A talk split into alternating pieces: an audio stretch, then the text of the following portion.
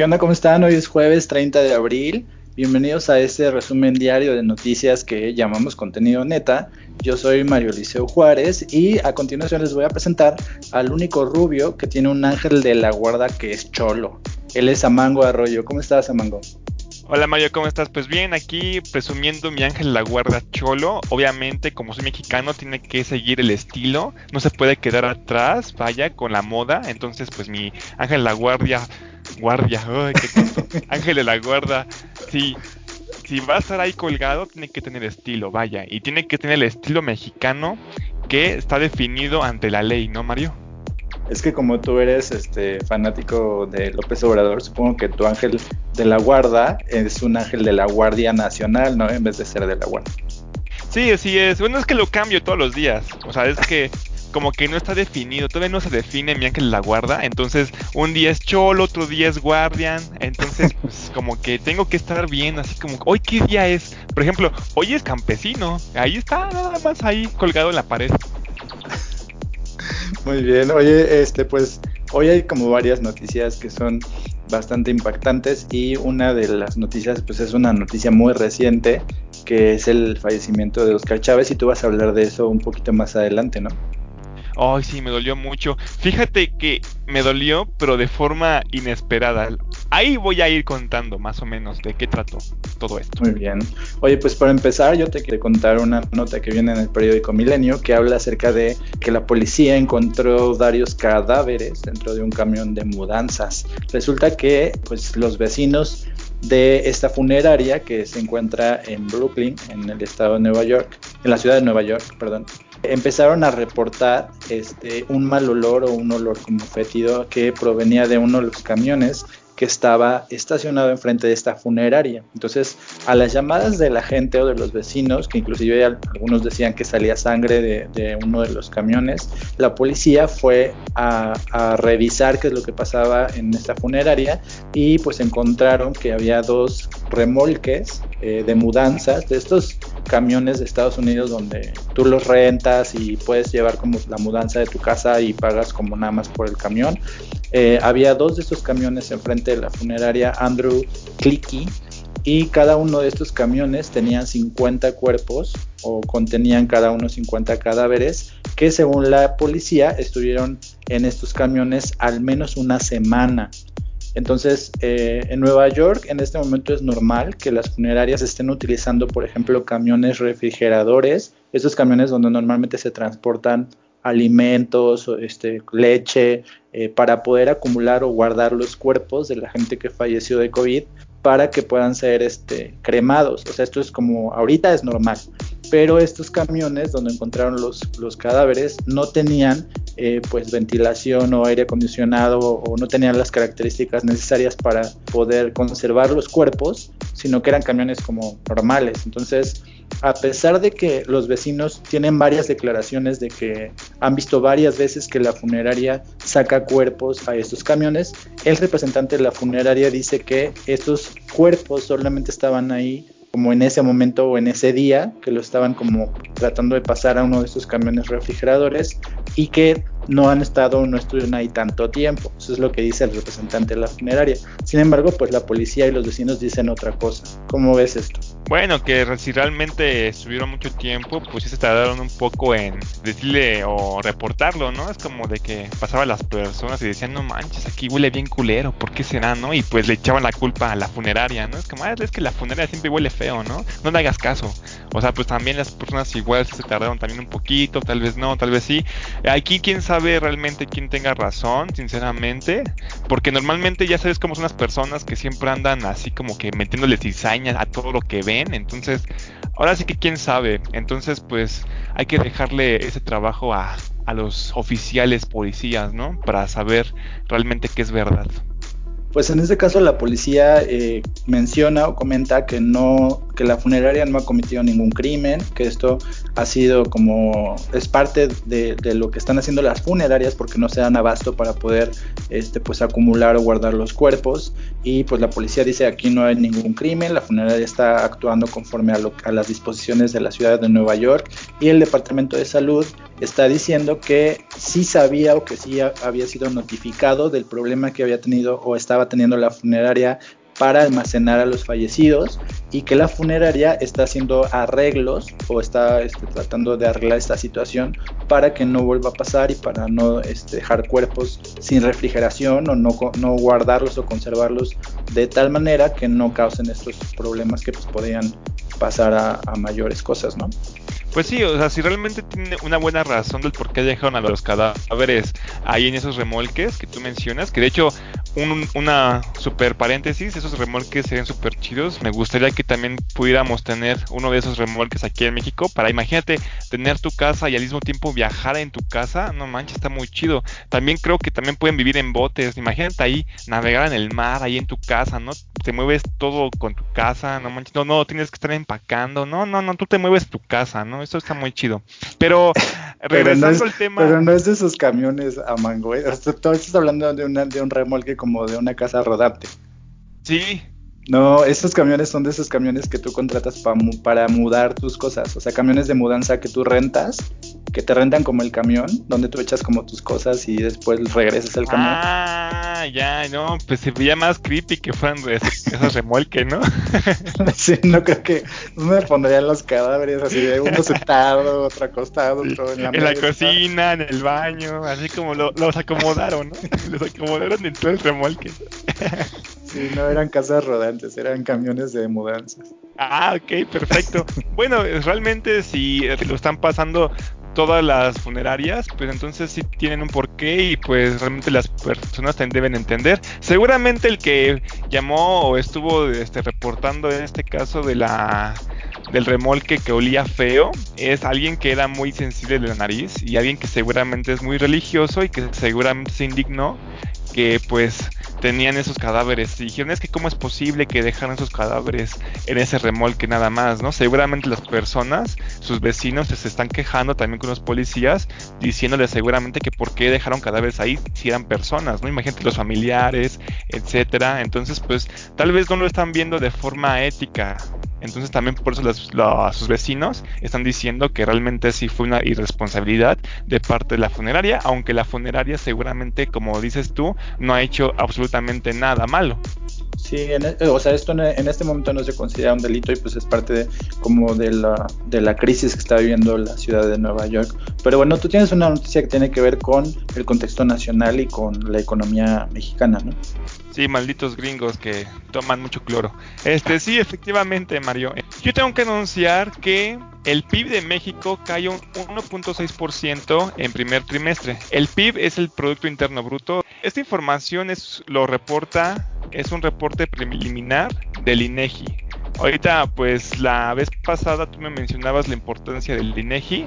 En esta nota ya puedo verlo claramente también que el INEGI es el que reporta cómo andamos en el en el producto interno bruto. Entonces, aquí está mencionando que hubo una caída del 1.6%. Ahora, aquí mencionan, cabe señalar que las estimaciones oportunas proporcionadas en este comunicado podrían cambiar respecto a las cifras generadas para el PIB trimestral tradicional, las cuales se publicarán el próximo 26 de mayo del 2020. Recordemos que estas cosas que se estén cayendo, por ejemplo, el Producto Interno Bruto, que se esté, por ejemplo, devaluando el peso, pues también son producto de toda esta pandemia que se está ejerciendo, ¿no, Mario?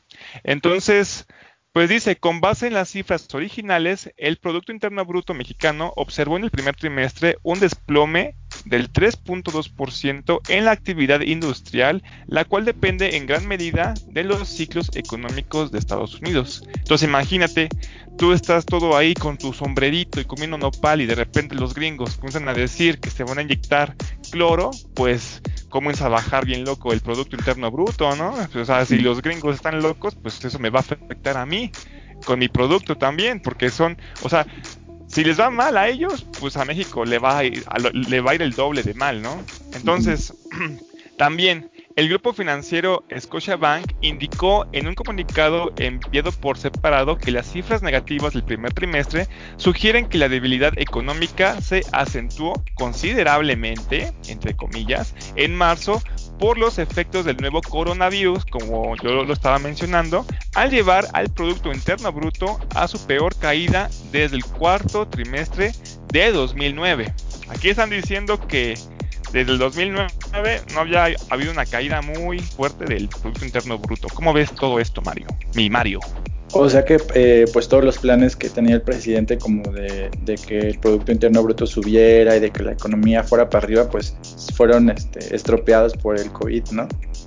Así es que, mira, qué bueno que lo mencionaste a mi presidente favorito del mundo mundial, porque de hecho él salió una mañanera ya hablando de esto. Y dice, afortunadamente, escúchalo, afortunadamente la economía no cayó tanto como se pronosticaba, destaca el presidente Andrés, Manuel López Obrador, insinuando que no cayó como lo que los opositores de su gobierno estaban diciendo, porque los opositores estaban diciendo que se iba a caer como hasta el 10%, ¿no? 8%, o sea, una exageración así. dice López Obrador, bueno, pues no se cayó tanto, o sea, sí se cayó, pero no fue tanto afortunadamente.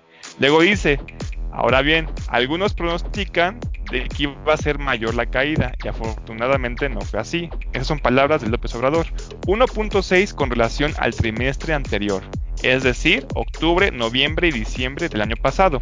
Afortunadamente fue menos de lo que pronosticaban nuestros adversarios. Entonces, pues sí, efectivamente tal vez sí cayó el Producto Interno Bruto, pero no cayó tanto como este, decían los adversarios y eso lo trae muy feliz. ¿Cómo ves? Oye, pero incluso hay como este periódicos o hay eh, como escritores, bueno, autores o columnistas que hablan como de una recesión ya, ¿no? Bueno, de una recesión muy dura. Entonces, el presidente dice lo contrario, dice que la situación no está tan mal, según lo que tú dices. Sí, exacto. Y de hecho, para demostrarlo, dice, este mostró en la mañanera una gráfica de cómo fueron las caídas trimestrales en las crisis económicas del sexenio de Ernesto Cedillo y Felipe Calderón, en donde hubo una caída de 5.7% y 5%. Entonces, el López Obrador al enseñar esta gráfica menciona, nada más es para llamar al debate, que no dejemos de debatir, Miren en la crisis de Cedillo, el primer trimestre cómo se cayó. Acá es Calderón y esto es lo de nosotros. Del INEGI no se enojen mucho los analistas. Eso fue lo que mencionó. ¿Cómo te queda el ojo?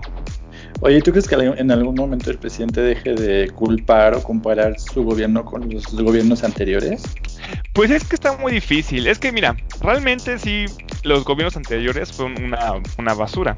Pero realmente está bien y está mal que se esté comparando mucho su gobierno con los anteriores, porque de ahí lo pueden atacar demasiado. Es como de, pues sí, pero este es tu gobierno, ¿no? O sea, ¿qué tiene que ver lo de antes con lo que está pasando ahorita? ¿Qué tiene que ver, por ejemplo, que se esté devaluando el peso con lo que pasó antes, ¿no? Mm. Pero Mira, yo lo veo de, de, esta forma, que realmente al estar mencionando cómo fue los gobiernos pasados, que también provoca que no se nos olvide cómo fueron también. Recordemos y muy bien que los mexicanos sufrimos de muy mala memoria con respecto a los gobiernos que pasaron, ¿no, Mario?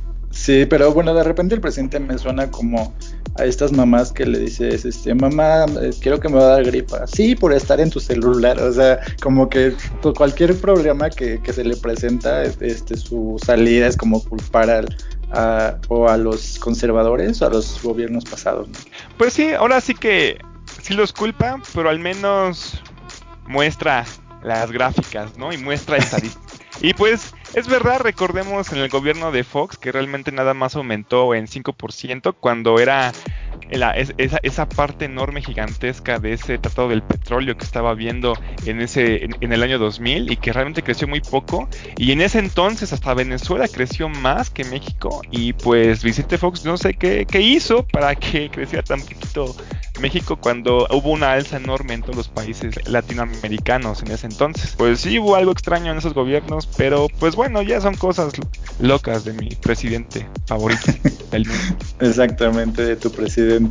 Oye, y aquí hay una nota que es muy extraña que viene de la página de Sopitas y este pues yo te la quiero contar para que tú me digas si te parece tan extraña como a mí, porque a veces la CONAPRED como que se le suelta un poco, como que se le van las cabras al monte y hay una nota que habla de que la CONAPRED está señalando discriminación al limitar acceso en los supermercados y todo esto tiene que ver con las medidas que los supermercados tienen ahora para poder hacer tus compras. Ya sabes que eh, los supermercados recomiendan, por ejemplo, que las personas de la tercera edad o las personas, las mujeres embarazadas vayan a ciertas horas a comprar sus, eh, sus víveres, ¿no? Y que, por ejemplo, solamente puede pasar una persona por familia, que, o sea, estas, estas reglas que todos ya conocemos cuando, cuando vas al supermercado, la CONAPRED está diciendo que estas eh, características al ir de compras pues son discriminatorias y entonces aquí pues ahora sí que a quién le hacemos caso, ¿no? Porque la CONAPRED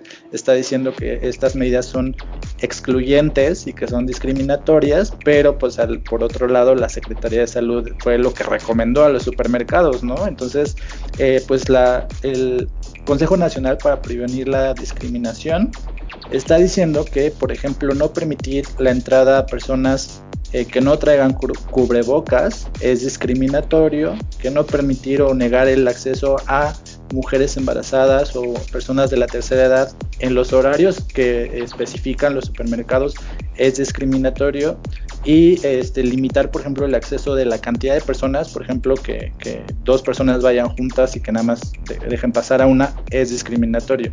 Entonces, ¿cómo ves esto? ¿Qué te parece? Pues que están locos, Mario, están locos. Ellos son la razón del por qué siempre se están quejando con todo lo que está pasando. Por ejemplo, pasa algo, alguna cosita chiquita y ya se ve mal o es discriminación ante un, un individuo. Aquí realmente, pues, si hay una razón y si hay una pandemia, imagínate, o sea, están diciendo esto en épocas de pandemia, Mario. O sea, no, no es posible que estén diciendo que lo están comprando con discriminación. Sería discriminación si estuviera todo normal, ¿no? Si, si, si, estuviéramos sin pandemia, sin virus, etcétera. Así como de, bueno, ahí sí sería como de, ¿por qué yo no puedo entrar con las demás personas? Pero pues realmente el sector salud lo está haciendo porque son las personas que más fácil pueden contraer el virus y que más les va a afectar el COVID-19 se lo contraen, que son las, las, mujeres embarazadas y los adultos mayores, ¿no crees, Mario? Pues sí, recordemos que la CONAPRED fue, por ejemplo, la culpable de que al pan de bimbo este, que se llamaba Negrito le tuvieran que cambiar el nombre a Nito porque era un nombre que era este, discriminatorio y en este caso la CONAPRED está publicando una serie de medidas que son como recomendaciones para los supermercados. La primera es que los horarios de compra que son preferentes no sean restrictivos, o sea que las personas de la tercera edad o mujeres embarazadas cuando vayan a comprar en horarios que no les toquen, sí puedan pasar a comprar y que no tengan ningún impedimento para poder comprar, dar prioridad a personas adultas y personas con discapacidad para a la hora de, de ir a comprar y también facilitar la compra de artículos esenciales, o sea, ponerlos como a la vista o ponerlos más cerca de, la gente. Y también la CONAPRED eh, declaró en su página de Twitter eh, lo siguiente, dice, las medidas que se adopten deben contribuir a quienes tienen mayores dificultades para hacer las compras y las que tienen zonas dependientes bajo su cuidado puedan hacerlo de manera efectiva y en buenas condiciones. Es lo que está comentando la CONAPRED al respecto de esto, pero pues aquí es como un tema eh, pues muy raro, ¿no? Porque pues por, si, si, las dos instituciones o si el gobierno debería de ir como en una sola dirección, pues la CONAPRED como que ahorita no, no sé por qué está diciendo esto, me suena un poco extraño. Sí, no, de hecho es que miren, ese, ese es el problema siempre de México. Siempre cuando tú dices algo, siempre que te va a contradecir, no va a ser alguien más, o, sea, otro país, un extranjero, siempre va a ser un mexicano. Siempre el que te va a atacar va a ser un mexicano, va a ser otro, otro mexicano igual. Es el que te va a estar criticando, el que te va a estar, te, va a estar viendo feo, ¿no? Así como, no, ese güey que sabe, ¿no? Y es otro mexicano igual que tú, o sea, es que no se ponen ni siquiera de acuerdo, ¿no? O sea, también esta dependencia que es la con, con APRED, también debería, este, pues fijarse bien en qué momentos estamos. Tampoco puede estar pidiendo tanto él, o sea, no es como de que estemos en algo normal y que ya puedan hacer las peticiones como el caso del, del negrito bimbo, ¿no? Aquí no puede estar con esa facilidad porque de por sí, imagínate, tú el gobierno, todos los mexicanos estamos ocupados con la pandemia, viendo qué se puede hacer y ellos están concentrando en, en que están discriminando los mercados pues es que tampoco es una buena ayuda, ¿no crees? Pues sí, como me, suena como que la CONAPRED no sabe cómo escoger sus batallas, ¿no? Como que, como que lucha por algunas cosas que son un poco raras o un poco como dudosas y por las cuestiones o causas que de verdad ameritan como que salte a defender a las personas a la hora de discriminación, de la discriminación, como que no hace mucho caso. Entonces se me hace como que muy extraña su, su manera de elegir como los asuntos que defiende. Sí, ¿no? Y como tú dices, realmente ni la situación la meritaba, de hecho. ¿Por qué no, por qué no defiende cuando en los momentos que realmente eran necesarias, como cuando pasaba lo de las mujeres, ¿no?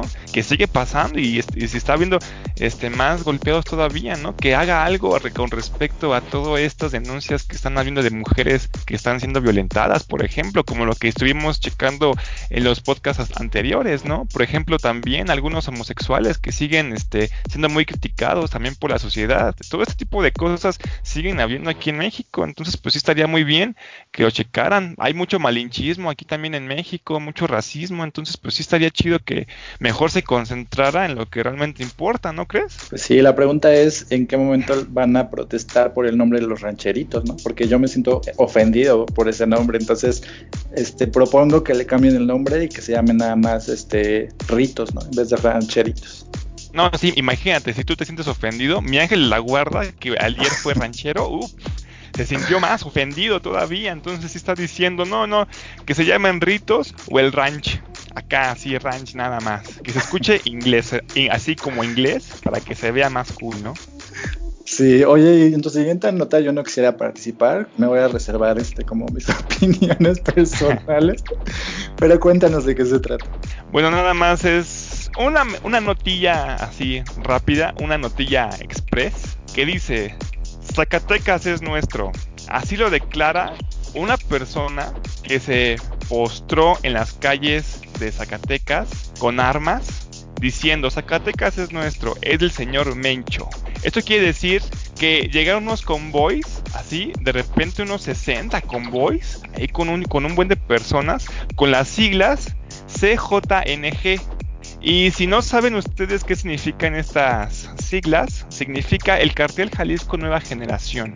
Entonces estos güeyes llegaron a Jalisco, a Zacatecas, perdón, y como son a decir, no, pues sí, es nuestro, llegaron acá escuchando narcocorridos, este, pusieron, pusieron música, ahí estaban todos felices pasando con sus convoys, y todos llegaron este, a la planicie esta, al centro de Valparaíso ahí se quedaron ahí. Y ahí estuvieron ahí como poniendo música, diciendo ya es nuestro, ya es nuestro, lo que sea. Y de hecho, hay videos de personas que estaban pasando por ahí desgraciadamente y se quedaron como de que pues qué pedo, ¿no? ¿Qué estaba pasando? Y, si tú ves los videos, las personas se quedan como de wow, o sea, como que sí, sí se sorprenden mucho. Hasta uno de los chicos que está grabando, que está caminando, hasta comienza a decir, wow, eso parece un sueño, como que ni siquiera se la creen que un cartel esté llegando, por ejemplo, a tu ciudad diciendo que ya es nuestro y no sé cuánto. O sea, ¿tú qué harías, Mario, si de repente vas por la leche y de repente ves un, buen de convoys, con armas y todo lo que sea? ¿Tú qué, ¿Tú qué haces? ¿Te espantas? ¿Los saludas? Como tipo camión de Coca-Cola, los saludas, que no se van. ¿Qué haces, Mario? Bueno, mira, lo que pasa es que yo nunca he estado en un este, entorno como el que tú platicas, pero la gente del norte, por ejemplo, yo sé que, eh, porque conozco muchas personas que son este, de estos estados, están muy familiarizadas como con este tipo de cosas porque pues el, el narco está presente pues como en la vida cotidiana. Entonces, pues yo no sé qué haría, pero probablemente la gente del norte está más acostumbrada a estas cosas. Sí, no, y es como de, ah, sí, ya llegaron esos güeyes, como de, pues da igual, ¿no? Ya ves a alguien así con una ametralladora y es como ver a alguien con un chihuahua, no es lo mismo, exactamente lo mismo, no te sorprende. Este, sí, de hecho, también hay, hay un video donde un señor, todo buena onda, comienza a ir a cada convoy uno por uno, diciéndole así como de ánimo chicos, ustedes pueden, no sé cuánto. Fíjate nada más cómo está arraigado esta cultura del narco, ¿no? ¿Cómo, ¿Cómo es posible que haya personas que los vean normales, no comunes? O sea, este cartel en especial es el que ha estado haciendo mucha violencia, sobre todo ahora sí que en Jalisco y en Baja California son estados que han estado sumamente sumidos en la violencia gracias a este cartel. Y llegan y hay personas que los ven así como de, ah, qué bonito, está chido. Me estuvieron entregando despensa, ¿no? Como las despensas del Chapo, jaja, es súper chido, son buena onda, ¿no? Pero realmente eso también no tienen la culpa las, las personas mexicanas. Por ejemplo, también los medios que han estado sacando muchas series de narcos, etcétera. Los narcocorridos, por ejemplo. Es promover a la violencia, ¿no? Están nada más promoviéndolos, los, hacen famosos, les sacan series así como de, no, sí, soy, soy bien chingón, lo que sea, tengo muchas viejas. Entonces, pues sí, eh, esto es lo que provoca realmente, ¿no? Que las personas o los habitantes sientan alguna especie de como interés en este tipo de figuras, ¿no? Que les llaman la atención y que hasta los ven así como grandes, así como de wow, llegó a mi estado, no manches, qué chido, ¿no? Entonces, pues nada más aquí te lo digo que el Mencho, que se supone que es el líder del cartel Jalisco Nueva Generación, es el fugitivo más buscado por la Administración de Control de Drogas de Estados Unidos, la DEA, que son sus siglas, DEA, ¿no? Entonces, pues realmente sí han hecho algunas cosas que sí están, este, pues ahora sí que muy fuertes, sobre todo por el hecho de la violencia, porque de hecho desde que se creó este cartel aumentó el número de muertos en los estados de Baja California y de Jalisco, Mario. ¿Cómo ves? O sea, estás diciendo entonces que una de las personas más buscadas eh, por la DEA eh, se paseó, estuvo en, la calle en Zacatecas Sí, y así es, Mario. ¿Cómo ves? Y así pues normal, sí, como si nada. Sí, es como. Es que, ¿sabes qué pasa? Que muchas veces la gente de, las ciudades que tienen como esta relación con el narco, este, pues sí se sienten como agradecidas con ellos, porque incluso como lo de las despensas, por ejemplo, muchas veces les dan como ayuda, ya sea económica o, en especie, y muchas veces incluso los, los, protegen de otro tipo de criminales. Entonces es una, como una relación muy extraña que probablemente solamente las personas eh, que viven como en este tipo de ciudades podrían explicar. Ah, pues sí, pero ponle tú que tengas razón, Mario. Pero eso nada más pasa cuando ya están definidos ciertos territorios, ¿no? Imagínate, es como aquí, ¿no? Supongamos este ejemplo, que están diciendo, no, sí, que ya Zacatecas es, es nuestro, ¿no? Ya Valparaíso es nuestro, lo que sea, ¿no? Pero ¿qué pasa con las tierras donde todavía están disputando la, tierra? No, ahí sí está bien violento. Es lo que, por ejemplo, lo que está pasando en Guanajuato, ¿no? Justamente es lo que está pasando. Por eso hay, mucho, hay muchos muertos. De hecho, es el estado más violento hasta el día de hoy, Mario, en estadísticas ya presentadas por el gobierno. Oye, ¿y, su, como su salida a la calle tenía alguna finalidad o tenía como algún propósito aparte de anunciar que ya estaban ahí? O sea, ¿salieron como para algo en específico? No, nada más fue para anunciarse. Te digo que llegaron con música y pues saludando a las personas que iban pasando y ya. Ahora sí que es como cuando en tu municipio el gobernador o el alcalde compra nuevos patrullas o, nuevos camiones de basura y van pasando ahí haciendo ruido por toda la calle para presumir que compró nuevas patrullas y nuevos camiones de basura. Pasa exactamente lo mismo. Entonces, pues nada más para acabar mi nota, Mario, te voy a decir que el presunto líder del cartel eh, Jalisco Nueva Generación encabeza la lista de los más buscados, seguido por el presunto narcotraficante dominicano Julio Alex Díaz. Después, en la tercera posición, aparece Jesús Alfredo Guzmán Papi Salazar, hijo de El Chapo Guzmán. Nada más para este, que se informen, Mario. Muy bien. Oye, pues eh, mi última nota tiene que ver con también este, pues el, el delito, pero no en, nuestro país, sino tiene que ver con eh, Cuba y esta nota proviene del diario La Jornada.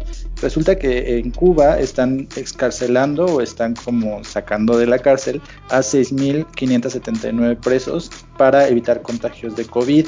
Aquí, bueno, la nota menciona algunos datos que, son como muy curiosos o que me parecen muy curiosos. En el periodo en el que ha estado presente el COVID en la isla, 503 cubanos han sido condenados por el delito de propagación de epidemias. O sea, han metido o han denunciado este, a 503 personas por propagar el COVID y de estas 503 personas, 335 recibieron pena de cárcel. O sea, las personas en Cuba eh, podían ir al, pueden ir a la cárcel o están yendo a la cárcel por propagar esta enfermedad. Entonces, ¿te imaginas si esto este, hubiera pasado, por ejemplo, en México? El youtuber que tú hablabas hace unos episodios estaría en la cárcel, ¿no? Sí, lo bueno es que mi querido y precioso presidente está diciendo que no va a hacer ninguno de estos estas atrocidades, no va a entrar realmente ahora sí que en toque de queda ni ir a medidas extremas como el caso de Cuba, ¿no? Ahora sí que tenemos suerte. Pues mira, no, no me parecen medidas extremas, pero te voy a leer lo que afirmó el presidente de la Sala Penal del Tribunal Supremo, que se llama Otto Molina, su declaración dice, estas conductas en virtud que atacan un bien tan preciado como la salud y consecuentemente ponen en riesgo la seguridad del país, llevan una respuesta fuerte, refiriéndose obviamente a las, a las 335 personas que ingresaron a la cárcel por propagación de epidemias. Entonces aquí pues la, la nota habla como de dos datos o dos cosas eh, distintas y opuestas, ¿no? Que es que mientras estas 333 personas entraron a la cárcel por propagar el COVID, pues eh, el gobierno cubano está eh, sacando de las prisiones a 6.579 personas que pues fueron sacadas de, de prisión por una excarcelación anticipada, o sea, sus, eh, sus condenas ya estaban a punto de vencerse o, tenían buena conducta, ya sabes, estas cosas que permiten que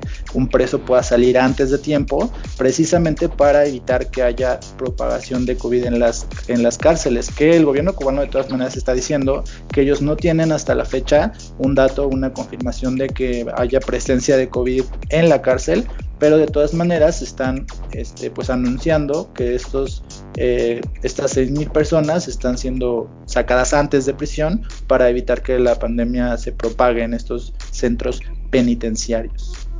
Vaya, qué conveniente. Fíjate cómo Cuba está realizando lo que en Estados Unidos están pidiendo, ¿no? Ajá, precisamente eso, eso es este, pues como dos gobiernos actúan de, de manera distinta y, pues se verá yo creo que con el paso del tiempo a cuál de las dos estrategias le fue mejor, ¿no? Sí, ya ves, por eso es que Estados Unidos siempre ha odiado mucho a Cuba, ¿no? Es como que le tiene rencor, así como que, ay, ese pedacito de tierra, ¿por qué sigue ahí, ¿no? Pegado al mío, a mi pedazote gigante, ¿no? Estados Unidos odia a Cuba como tú odias a Javier La Torre, ¿no? Sí, lo odio. Por ese, por ese bigote. No sé por qué a mí no me puede salir un bigote como el de él. Lo odio. Yo creo que por eso lo odias. Pero bueno, la televisión estatal cubana transmitió fragmentos de un juicio en el que un joven fue condenado a un año de trabajo correccional y reclusión por no llevar cubrebocas, que es obligatorio en Cuba, y además por resistirse al arresto. Entonces, nada más para que, como para que te des un quemón, este joven va a pasar un año en trabajo correccional simplemente por no ponerse su cubrebocas. Y pues yo no soy fanático del gobierno cubano, este, incluso pues no, no puedo decir muchas cosas este, positivas quizá, pero este, me parece que esta medida pues tomando en cuenta que es una isla, tomando en cuenta que si se propaga un virus, pues o sea, es una isla, no, no tienes para dónde correr, pues me parece que son medidas este, bastante, bastante buenas. Y a lo mejor esto podría pues ayudar un poco a que la epidemia no, no llegue a las prisiones, por ejemplo. Aún así se me hace algo muy extremo darle un año, ¿no? Es como castigar a tu hijo de no ver televisión por 10 años, ¿no? Así como de, ah, saliste sin permiso 10 años encerrado en tu cuarto, ¿no? Ajá, toma, tonto, ¿no? O sea, sí es algo como raro, o como que es algo fuerte, como que lo dicen de golpe, sí como que sí puede causar más tensión a las personas. Imagínate, si aquí en México yo tengo conocidos que están tensos, Ahora imagínate en Cuba que hasta el mismo gobierno los está tensando más. Como que sí, bueno, vamos a ver, como tú dices, cómo se desarrolla todo esto en Cuba, ¿no? Así es, y pues eh, estas, estas medidas de, del uso obligatorio del cubrebocas, por ejemplo, ya están siendo eh, más constantes y están aumentando los estados que están haciendo obligatorio el uso del cubrebocas aquí en México. Ah, pues mira, pues en México ahí va adelante, ¿no? No voy a cantar el sitio lindo porque me voy a ver muy ridículo. Mejor, ¿te puedo cantar un pedacito de algo, Mario? Eh, si es trova, no. ok, bueno, tú sabes, las personas saben, las personas que, que entraron aquí lo saben, que desgraciadamente acaba de fallecer Oscar Chávez, que realmente antes, de hecho a mí me, me impactó porque justamente antes de hacer el podcast estaba checando pues, noticias de él, porque iba a hablar de él, ya que habían dicho que lo, que lo habían hospitalizado con alguna, este, bueno, con sospechas de que fuera COVID-19. Entonces tenía algunos problemas de neumonía, entonces lo, hospitalizaron de urgencia. Este señor pues, ya tenía 85 años de edad.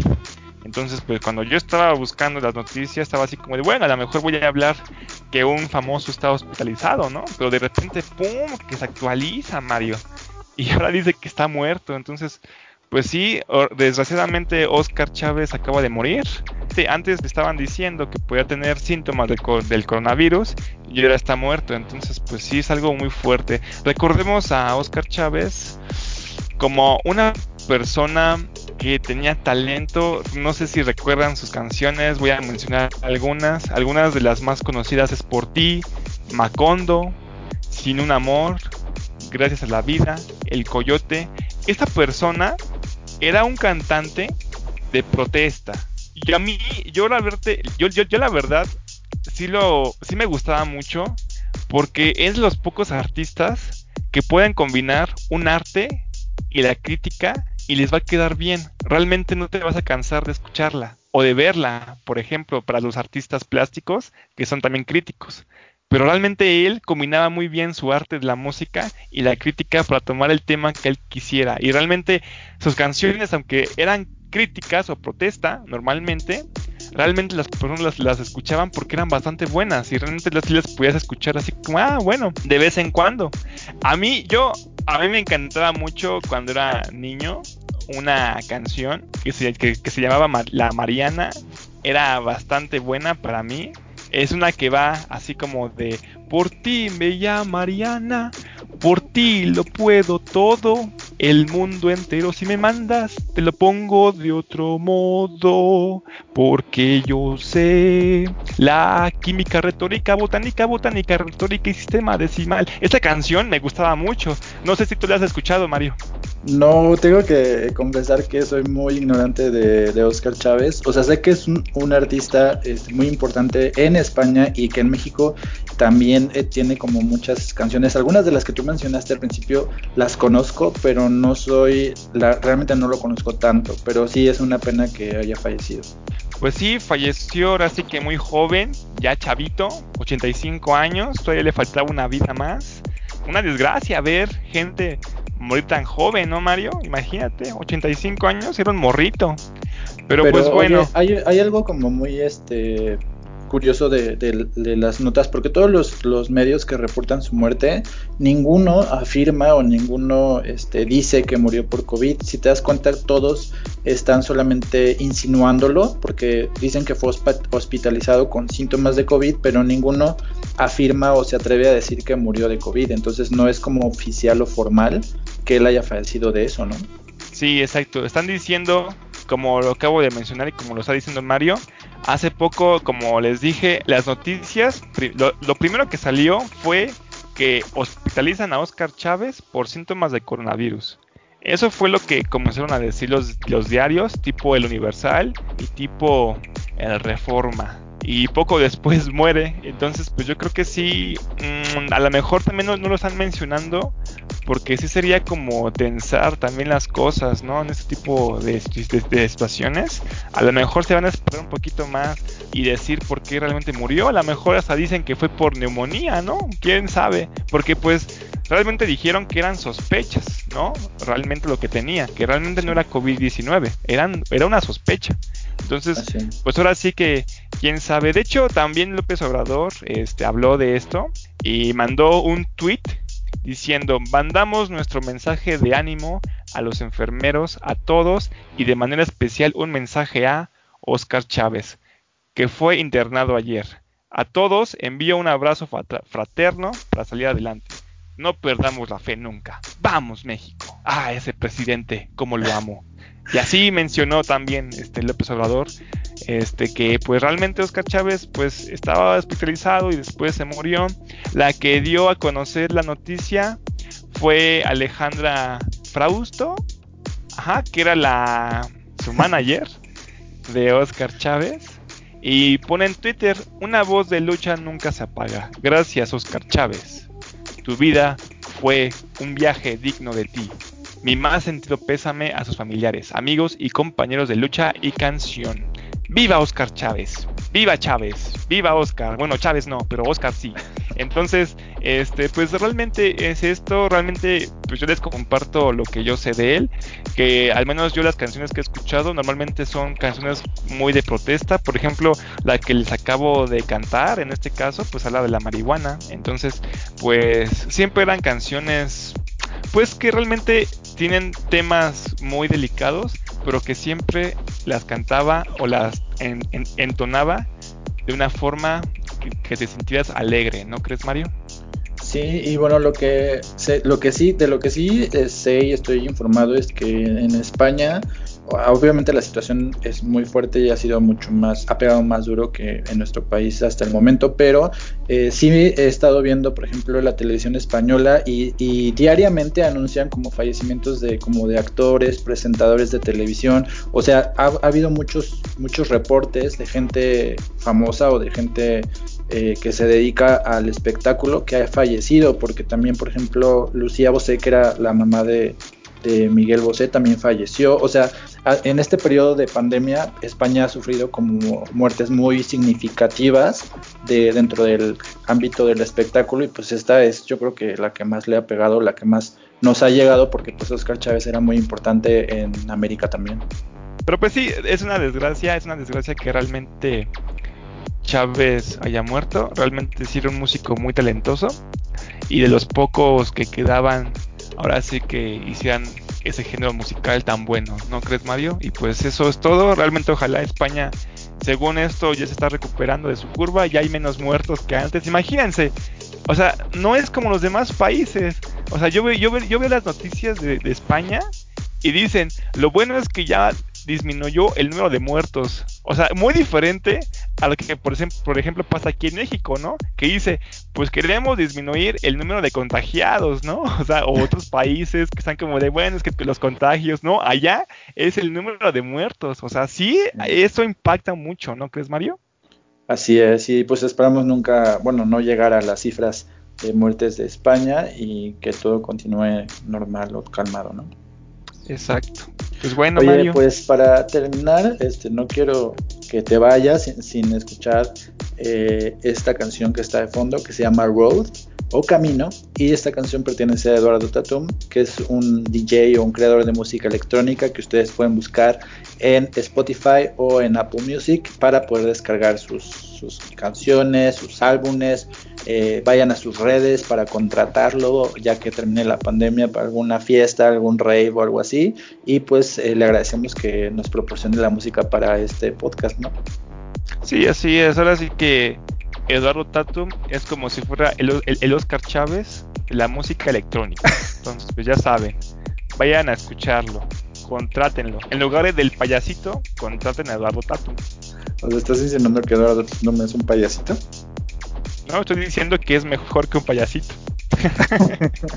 Oye, pues te dejo para que sigas este, escuchando a Oscar Chávez. Probablemente tendrás que hacerlo acompañado de un caballo de tequila o algo así. Y pues recuérdalo escuchando tus canciones favoritas de él. Lo haré, lo haré llorando y desnudo. Gracias, Mario. de nada, Mango. Nos vemos mañana y pues cuídense mucho. Cuídense mucho. Suerte. Bye. Bye.